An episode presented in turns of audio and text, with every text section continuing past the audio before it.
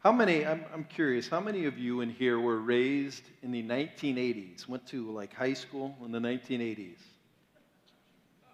Not man, I'm getting older than I thought. Wow, did you know the 1980s are all the rage now? Like, Brian, did you know that? 1980s are everything now. Like, there's a show on called Stranger Things, it's on Netflix. Four seasons of it, it's all the 80s, 1980s. And then now with Maverick and the popularity of that movie, people are going back to watch Top Gun. And man, it's everything's the 80s. Well, I was raised in the 80s. I graduated in 1984 from high school, and um, I hate to tell you, they weren't as great as you think they are. Mullets were big in the 80s. Fanny packs came out in the 80s. Remember MC Hammer's parachute pants? 80s. That's 80s. Remember the Miami Vice pastel t shirts? that was 1980s. And of course, acid washed jeans. Not good. Not a good look. But there's something even worse in the 1980s. I watched a lot of TV and they'd have these kind of, these kind of advertisements as seen on TV. See if you can tell me what some of them are. Do you remember Lifeline Medical Alarm Company? What did they sell? I've fallen and I can't get up. That's 1980s. Drives you crazy. Remember the clapper? Clap on, clap off. 1980s. Ginsu knife. Ginsu knives can cut onions so fast, there's no time to cry. In Japan, the foot can split wood, but it can't split a watermelon. Buy your Ginsu knife today. We bought one of those. We couldn't slice through butter. It's a lie. Complete lie. Or did you ever hear the Flowbee hair cutting machine? It'd suck your hair up and then cut it like that. My dad thought it'd be a great deal. He bought me a Flowbee hair cutting machine. And I, it got done, and I looked like that kid from Chitty Chitty Bang Bang. Did you ever see that? Where half of it is burned off. Like, Dad, what did you do to me? Terrible. Remember Chia Pets? That was 1980s. A, pe- a clay pig with weeds coming out. Like, what is that? But the worst of all, bar none. See if you guys remember this. Do you ever remember sea monkeys? Did you ever hear of sea monkeys? You get this little aquarium, they give you two packs, you pour in these seeds and then the food, and the, they're supposed to be like swimming monkeys. And then when they come alive, they look like millipedes swimming in the water. And my sister's like, What is this? So we poured it down the toilet, went to New York City, and Chud appeared cannibalistic humanoid underground dweller. That's the 1980s. 1980s was a weird time, really weird. And from the 80s, especially from the as seen on TV, I learned what that meant. How gullible are you, really? I suckered you in to some more money. I went to uh, marketing, I got a marketing degree, and uh, it was an advertising class. Am I a little loud? Am I echoing a lot? Could you take the echo down a bit? I think I'm echoing a little bit because I'm going to yell in this one. And so I don't, I don't want to split, you know, the, yeah. Anyhow. And when I went to advertising class, I learned that over the years, most of advertising on TV is what I would call calculated lying. If I can lie the right way, I can take your money and run with it, all that it's worth. And so I began to wonder is there anybody true anymore? Is there anything or anyone that can back up what they're selling?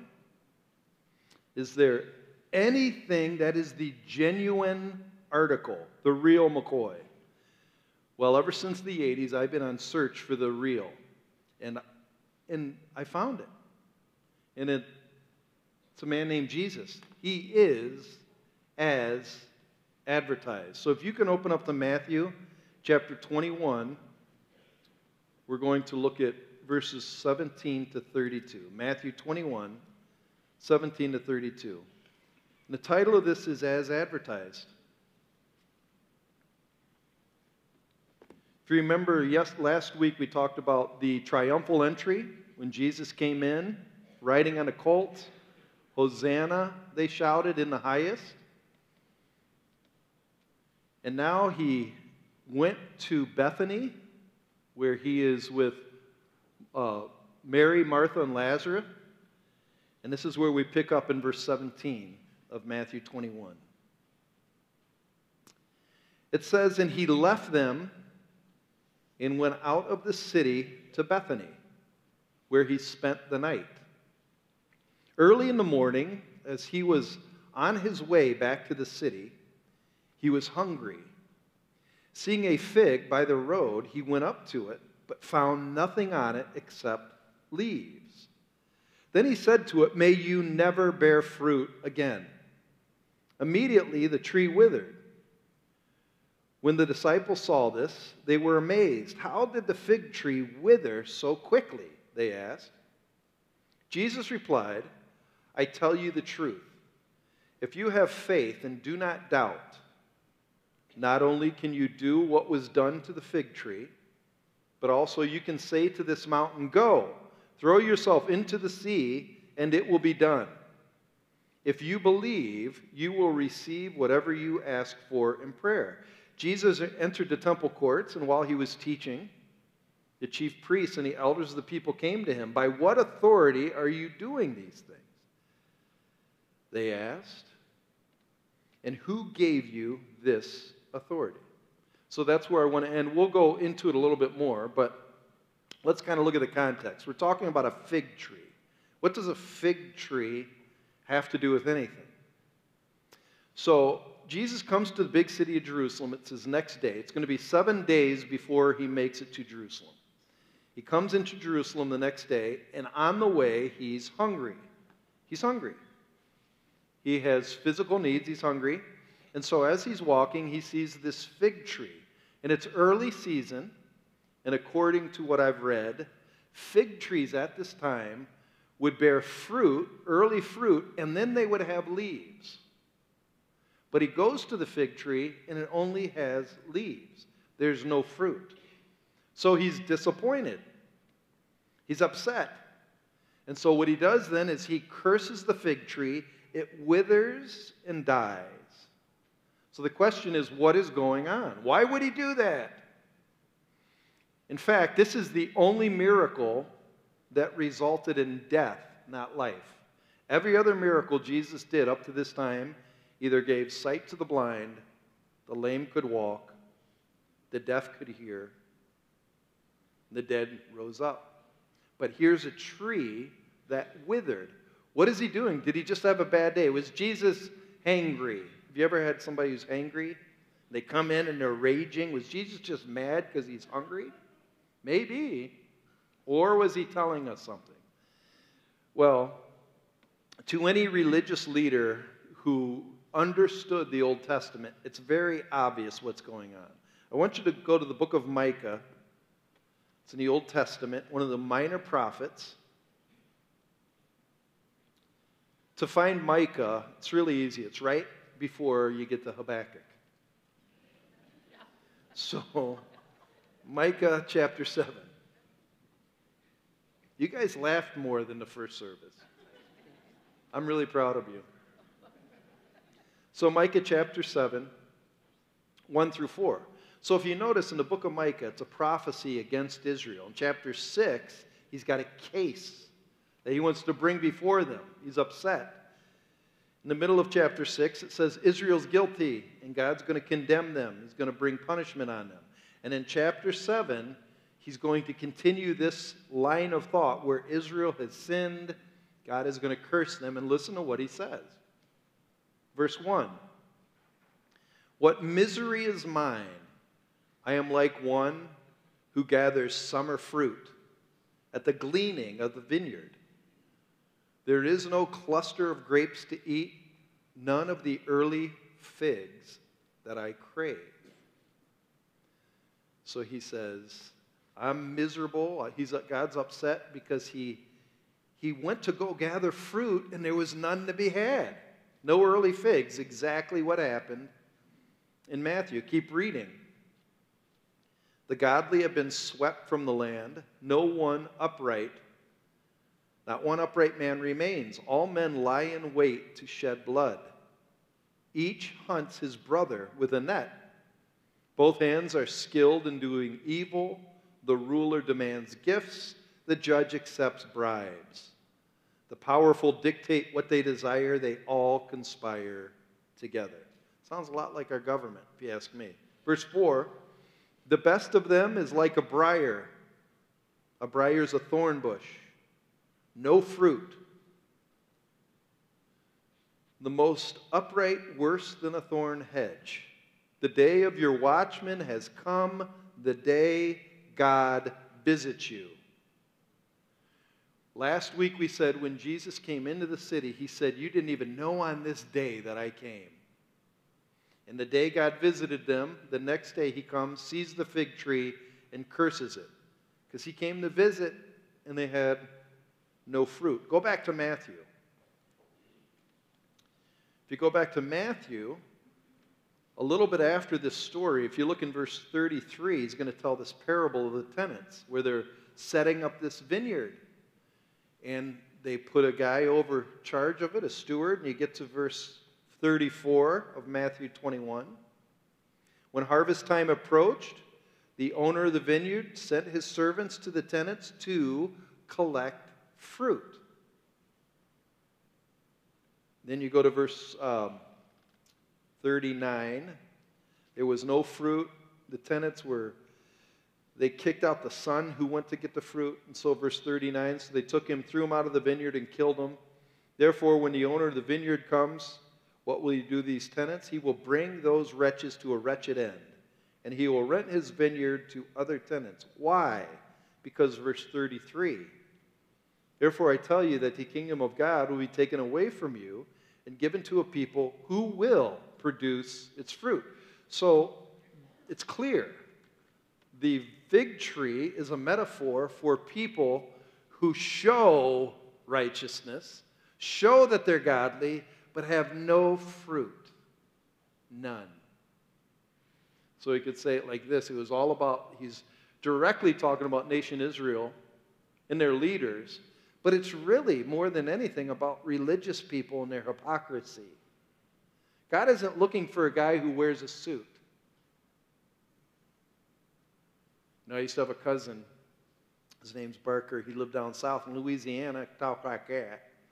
And he'd, he'd be all, I had eight cousins in that family. They'd drive up from Louisiana to come see us in Ohio. And they'd be, they'd be flying a rebel flag. Back in the day, it was okay. They'd be flying a rebel flag and he was talking about Southern charm. He'd always tell me about Southern charm. And he goes, Chris, I got to tell you something. Doesn't matter if you win or lose, doesn't matter how smart you are, it's all about how you look. so I wore my suit because this sermon's not that good. So you'll be impressed. No, the point is exactly what's being here. Who cares if you have leaves? Do you have any fruit? So the parable's simple. He goes, the leaves are out. It's kind of like Timothy says in the last days, there's going to be a lot of people that have a form of godliness. They say the right words, they come to church looking good, but they don't have any figs.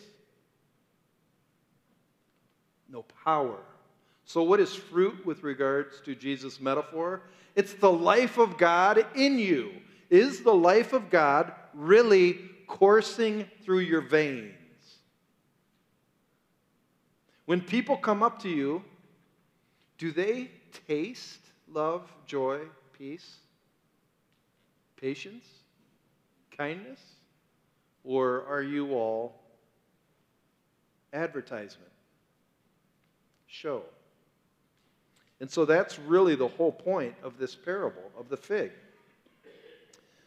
Somebody actually asked me a pretty interesting question this week, and they, they asked me, they said, um, you know, how does, how does it work at church? So you, you work at a small church for a while, then you go to a bigger church, and are you looking to go do a bigger church and then do a bigger church? You know, you get to a mega church. If you make it to a mega church, you've really arrived. And I said, well, first of all, I'm not that good. You know, I said, I really am not. Secondly, I love the people here.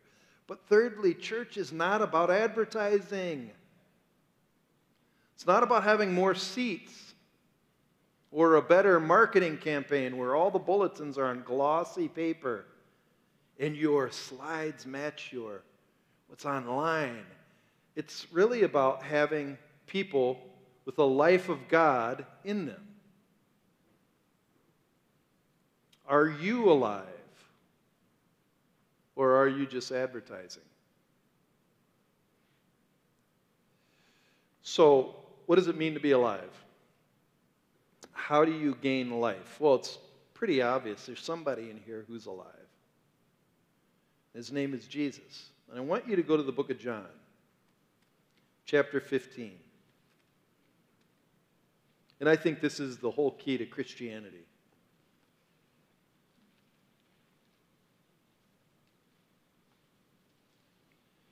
Begins in verse 1.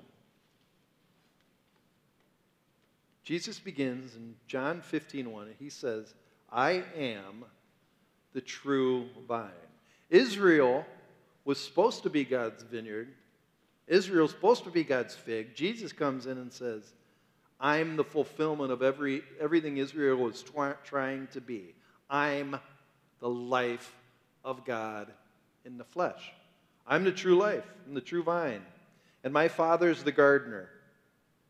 He cuts off every branch in me that bears no fruit, while every branch that does bear fruit, he prunes so that it will be even more fruitful. You are already clean because of the word I have spoken to you. Remain in me and I will remain in you. No branch can bear fruit by itself, it must remain in the vine. Neither can you bear fruit unless you remain in me. I am the vine, you are the branches. If a man remains in me and I in him, he will bear much fruit. Apart from me, you can do nothing. So it's a very simple metaphor. Jesus is the life of God. And the only way I can have the life of God is I need to be attached to him. It's the only way. And so if we go back to the Matthew passage, you'll see that there's something different about Jesus. So in verse um, 19, seeing a fig tree by the road, he went up to it but found nothing on it except leaves. Then he spoke to it. You're never going to bear fruit again. Immediately the tree withered. Wow, he's got power. And in verse 20, he talks about prayer. Verse 21, I tell you the truth. If you have faith, that means connection to the vine. If you have faith and connection to the vine, and you don't doubt, not only can you do what was done to the fig tree, but also you can say to this mountain, Go throw yourself into the sea, and it will be done. If you believe, you will receive whatever you ask for in prayer. So he's saying, if you have faith, that same life that was expressed in Jesus, withering the tree, can be in your life too. And the Pharisees got it. Verse 23 Jesus entered the temple courts, and while he's teaching, the chief priests and the elders of the people came to him, and they say, By what authority are you doing these things? And they asked, Who gave you this authority? And not only did Jesus have authority, but this authority wasn't just him claiming things, but he was doing things that no one else could do. Authority in the Greek basically means the power, the right, the privilege to act on behalf of God or for God. He had that authority. So they, they recognized it. And before he answers their question, I just want to stop and talk about how do you get that same authority? How do you have that same life? It's really clear from this passage. The first is his words is where the authority come from. He speaks, the tree withers. And his word at that time was spoken, now it's written. We are given this so we can, by faith, be connected to the source. The Word of God gives us that source. So you go to Romans, Romans says faith comes through hearing, and hearing through the Word of God. His Word to me still works the same way it did when Jesus spoke. Faith attaches me to the life of God, and through hearing the Word of God and obeying the Word of God, it starts working in my life and it becomes evident and obvious. Let me show you. I'll prove it. Go to 2 Peter. This is one of the most mysterious and wonderful passages of Scripture. 2 Peter chapter 1.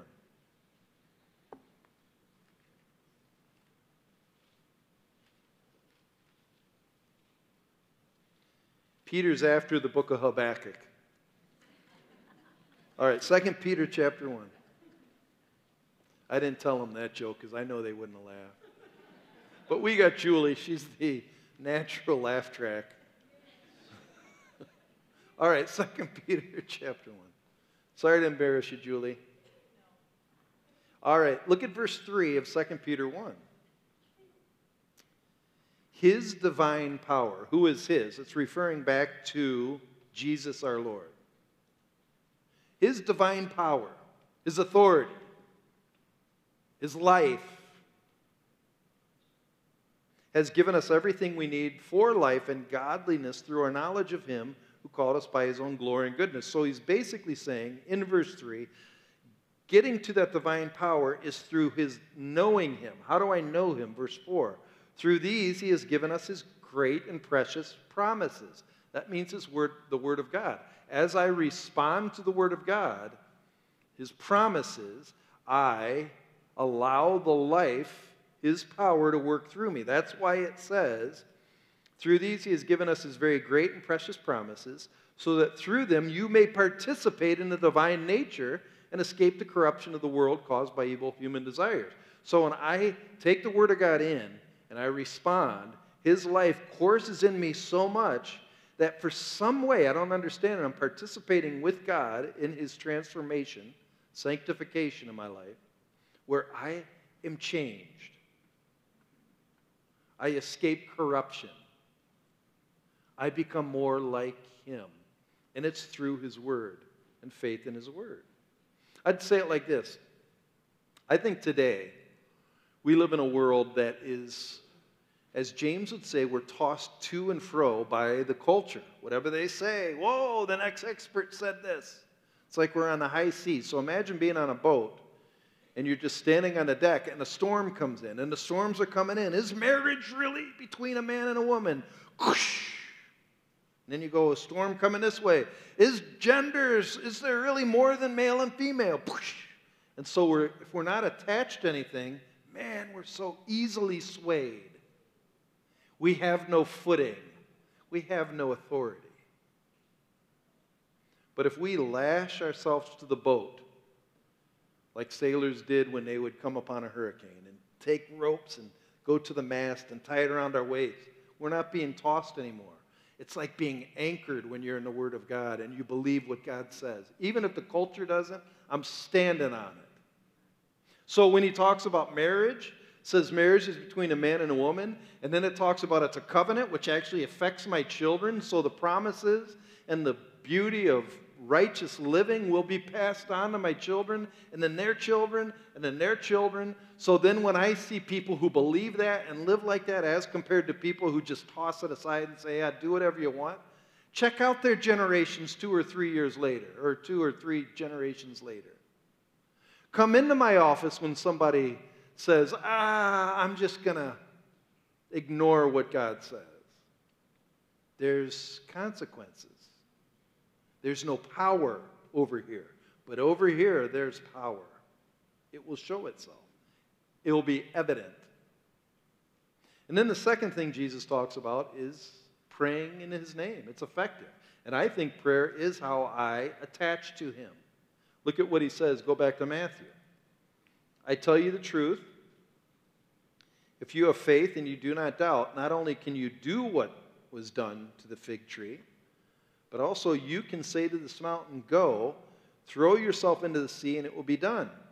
If you believe, you will receive whatever you ask for in prayer. Now, this is a, I want to take a sideline on here because this is one of the hardest passages to interpret. Because if I just read it from a face value, it feels like I can be a superhero on Marvel universe. I can do whatever I want. If I just believe enough, I can get rid of a mountain, be disappear. I can go up to every tree in an orchard and say, curse you, and it will wither. And we know that's not true. That's metaphorical. It's talking about any massive problem in your way through prayer, through combined effort, God will move it. But I want to go even deeper because I want to talk about prayer comprehensively because you just can't pull one passage out because there's other things the Word of God says about prayer. So one, one um, commentary says the faith he's talking about here is the kind of faith which receives answers to prayer and it's characterized by practical confidence in God's power. So it's believing that God exists and he rewards those who earnestly seek him. That's believing in his power. And then the second thing is that he's willing to respond. Or in other words, when you pray, it's along with his will. And that's what scripture shows us. So one of the scriptures, 1 John 5:13, John says we can have confidence that we'll receive anything if we pray according to his will. It's wanting what he wants, not what I want, which leads naturally to the book of James. James says the reason you're not receiving anything is you're praying for your own selfish pleasures instead of the glory of God. So that kind of puts parameters on my prayer life. I mean, think about it. God is a person, He's not a force. Remember when I went to Moody, the very first class I had, the teacher said this for 15 minutes, and it's never left me. He kept saying, God is a person. God is a person. God is a person. And what he's trying to get me to see, and what I'm trying to get you to see, is when we talk to God, he's our Father. He's a person that has a will and has desires and wants your best. It's kind of like going to your dad. Let's say my son at 12 years old went to me and came up to me and said, Hey, dad, you know what I really want? What's that, son? You can ask me anything. I want a 12 pack of beer. Could you get me a 12 pack of beer? Sure, son. Ask anything and I'll give it to you. You'd say, What is wrong with that, Dad? Exactly. That's the point of James. Prayer is also parametered by Psalm 66 16, that if I cherish sin in my heart, the Lord will not hear. He actually will not hear if I'm living in complete, obvious disobedience. Why would He listen to me? It's funny in the book of Malachi, these guys are leaving their wives so they can have, another woman, the nation they took over, and they're praying before God with tears, and He's not answering them. And He said, Because I'm acting as the witness between the wife of your youth, you left her. Why should I answer your prayers when you're just blatantly sinning? It's crazy. And then the fourth thing to know about Matthew 21 here is in the context of Matthew 21, if you look at verse 20, when the disciples saw this, they were amazed. Jesus answered them, If you have faith, and in the Greek it's plural, if y'all have faith. So, in the context of the community, when you pray and you agree, God does amazing things. He does amazing things. I'll be honest with you, the past two years, we have a group that meets on Tuesday nights, Tuesday Night Live. We pray for an hour. We started it when really the riots started happening. We wanted protection for our country, and we got a good, strong core group that comes. Probably about 30 people have been coming every Tuesday night to pray, right out there in the foyer, sometimes outside. And we started really just praying for COVID to end and the, you know, basically the protection of our country. And in those two years, every Tuesday night, we have come before God as a group, as a community, to very specific prayers, and He's answered in ways you would not believe. He answers prayer when we're united together according to His will for His glory, and we can be confident about that. Can we move mountains if we think God wants us to? Let's move that mountain out there tonight. So, there's something very interesting what happens here. So if we keep reading, let's go back to this text. So the Pharisees in verse 23 are questioning him, by what authority are you doing these things? And who gave you this authority? They're asking him, what right, Jesus, do you have to do all these things, to say all these things, and actually to claim your right? I think a lot of people question the authority we have. What right do we have to say a man and a woman is what makes marriage. What's the right? And I would say Jesus gives two, two groups that testify to what is true fruit or who is as the authority. So keep reading. So the Pharisees are like, Who gave you this authority? They're mad at him. Jesus replied, I will also ask you one question. If you answer me, I will tell you by what authority I'm doing these things. John's baptism, where did it come from? Was it from heaven or from men? They discussed it among themselves and said, If we say from heaven, he will ask, Then why didn't you believe him? But if we say from men, we are afraid of the people, for they all hold that John was a prophet. So they answered Jesus, We don't know. Then he said, Neither will I tell you what authority I'm doing these things. But he did. He basically said, My authority is both from heaven and it's also from what I would say God's people who affirm it. So, how do you know you have life? I would say God will testify it in your heart that you're truly His. It's an inward confirmation. God will testify to it you will know that you know through the action of the Holy Spirit. But I'd say also through the people who are part of God's people. They're allowed to test fruit. You will know them by your fruit. It's interesting when you watch the testimony of a group of godly people, it just shows itself. Let me try to illustrate what I'm trying to say. So, in the book of The Lion, the Witch, and the Wardrobe, C.S. Lewis wrote this book. It's a story about four kids. They're playing hide and go seek. They go through a, one girl, Lucy, the youngest, goes through a wardrobe, which is a closet, to hide. While she's hiding, she goes all the way through, and there's another land on the other side of the closet. It has snow and all kind of weird animals, talking animals. And she comes back and she opens the wardrobe there's her brothers and sisters. She says, You guys, you won't believe what's on the other side. It's a whole other world. And her older brothers and sisters are like, You're crazy. You're crazy. You're making, you have a crazy imagination. Well, the next day they play hide and go seek again. And her brother, Edmund, who's young too, goes through the same thing with her, and he sees the land. And Edmund and Lucy both come back through, and they tell their older brother and sister, Peter and Susan, Lucy said, See, Edmund was with me. And then Peter and Susan go, Edmund, was there really a land over there? And Edmund goes, I don't know what she's talking about. She's a liar. So Peter and Susan are pretty upset because they're like, Lucy really believes it. Edmund didn't see it. So there's a professor there. They say, What do you think? And he says, Who lies more, Edmund or Lucy? In your, in your experience, over time, who tells the truth and who lies? And they said, Well, Lucy tells the truth. Peter lies. But you can't tell me there's really a place called Narnia. And the professor says, Why not? If she has consistently shown that she's telling the truth, why don't you believe her? And the point is this you can talk to people, and it seems like when you talk to Christians, even though they think maybe crazy things, like a man and a woman is a couple, where there's a place called heaven, where salvation is by faith alone, compare their lives and the fruit of their lives to people that think all of that's a joke. Is there any difference? Who would you want to get advice from? People who are faithful to their spouses? People who aren't addicted and aren't coming home smashed? Or, or do you want people who have all these crazy addictions and say, ah, who cares what God says?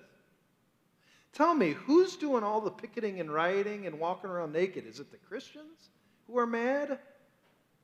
Or people who think God's a joke? Who's bearing fruit? Or to really make it a lot easier for you, you're walking down an alley, 12 o'clock at night, it's New York City, the light in the middle of the alley just got knocked out, it's not light, and all of a sudden, out of a door comes four big guys and are walking towards you and you are alone. And they're walking closer. Would it help you to know they just got out of Bible study? Make a massive difference. Because a person who really knows God has real fruit. Real fruit. So, what we've learned is we've learned the fig tree is an illustration of hypocrisy we've learned that the authority that Jesus has gives, can be transferred to us through the Word of God and prayer, and it's been confirmed by God and the witness of the real church. But then it gets personal. And it starts in verse 28. And this is directed towards you. Jesus tells another story. What do you think? There was a man who had two sons. He went to the first and said, Son, go and work today in the vineyard. I will not, he answered. But later, he changed his mind and he went to work. Then the father went to the other son and he said the same thing. The son answered, I will, sir. And he did not go. Which of these two did what his father wanted? Well, the people who were listening said, Well, of course, the first, they answered. Jesus said, I tell you the truth. The tax collectors and the prostitutes are entering the kingdom of God ahead of you. For John came to you to show you the way of righteousness, and you did not believe him. But the tax collectors and the prostitutes did.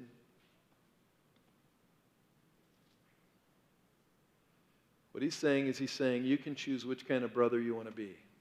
There's one brother who had the leaves out, they had this form of godliness. They were the Pharisees, they looked the part. God said, Go to my field, and they said, I will go. But they had no fruit. They had no work. They really didn't love people. They didn't serve. They didn't believe in Jesus. But then you have this other group of people. They don't have any leaves.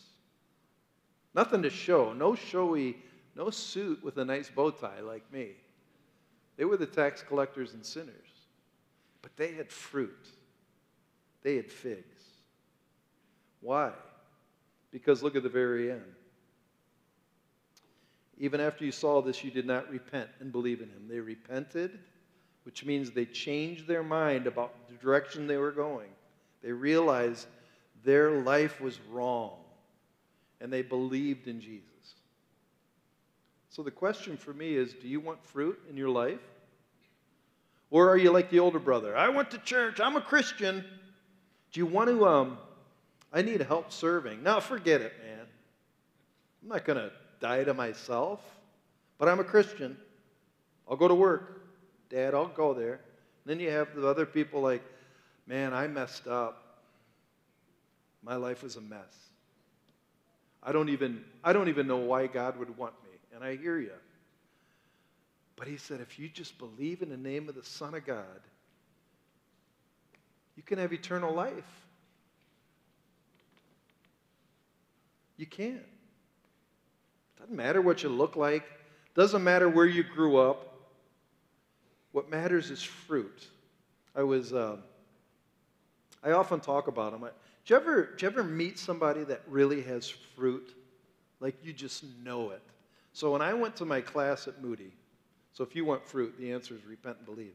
So when I went to class at Moody, I, uh, that guy who said, God is a person, I would watch this guy. When he would pray, he would open up class. His name was Dr. Thrasher. He would say, I want to pray before I start class. And he would go around the room and he'd go, Chris, how are you doing today? I said, I'm all right. He goes, No, how are you doing today? I feel like God wants me to pray for you. And sometimes we wouldn't start the class till a half hour later, till he's done praying. But when this guy prayed, it was like he was talking to a real person. It wasn't words, it was communication. And then after he got done praying, he would teach the Bible. But when he'd teach the Bible, like he would teach it, but it's like he'd throw out jewels, like they were changing his life. Like this was in his in his bones. Did you ever meet somebody like that? Where when you come across them, like, wow, that, that person's that person has authority. It's funny, after my dad really came to know the Lord, he would, he would do the weirdest things. He would have Bible studies with the weirdest people. Like he would just go and get these guys. They didn't have much to show, but I remember there was a blind guy sitting in our living room. And I, you know, he couldn't see me. I walked in and go, hey. He goes, oh, hey, your dad asked me to come to his Bible study. Or then when my dad died, this one guy who got his hand cut off, my dad liked that guy, went up to shake my son's hands and said, I want to shake the hand of the grandsons of Don Weeks, even though he didn't have a hand, he's goofing around. But, like, how do you know my dad? He goes, What do you mean, how do I know your dad? I'd go out to lunch with him every week. I never knew, met this guy in my life. What'd you do? I, he prayed for me and we studied the Bible together. That's, I found that out after my dad died. My dad never showed leaves, just fruit. Have you ever met somebody like that? Question is, do you want to be that kind of person? When somebody when you enter the room, somebody knows there's something different about you. Like this is more than just a nice message. My question is, do you want to have life? Like real life. That's what this is all about. Because what's sad is he cursed that fig tree. 35 years after this happened, Jerusalem got wrecked by the Romans. And a lot of those Jews never came to know the Lord, but the disciples did. Which brother are you?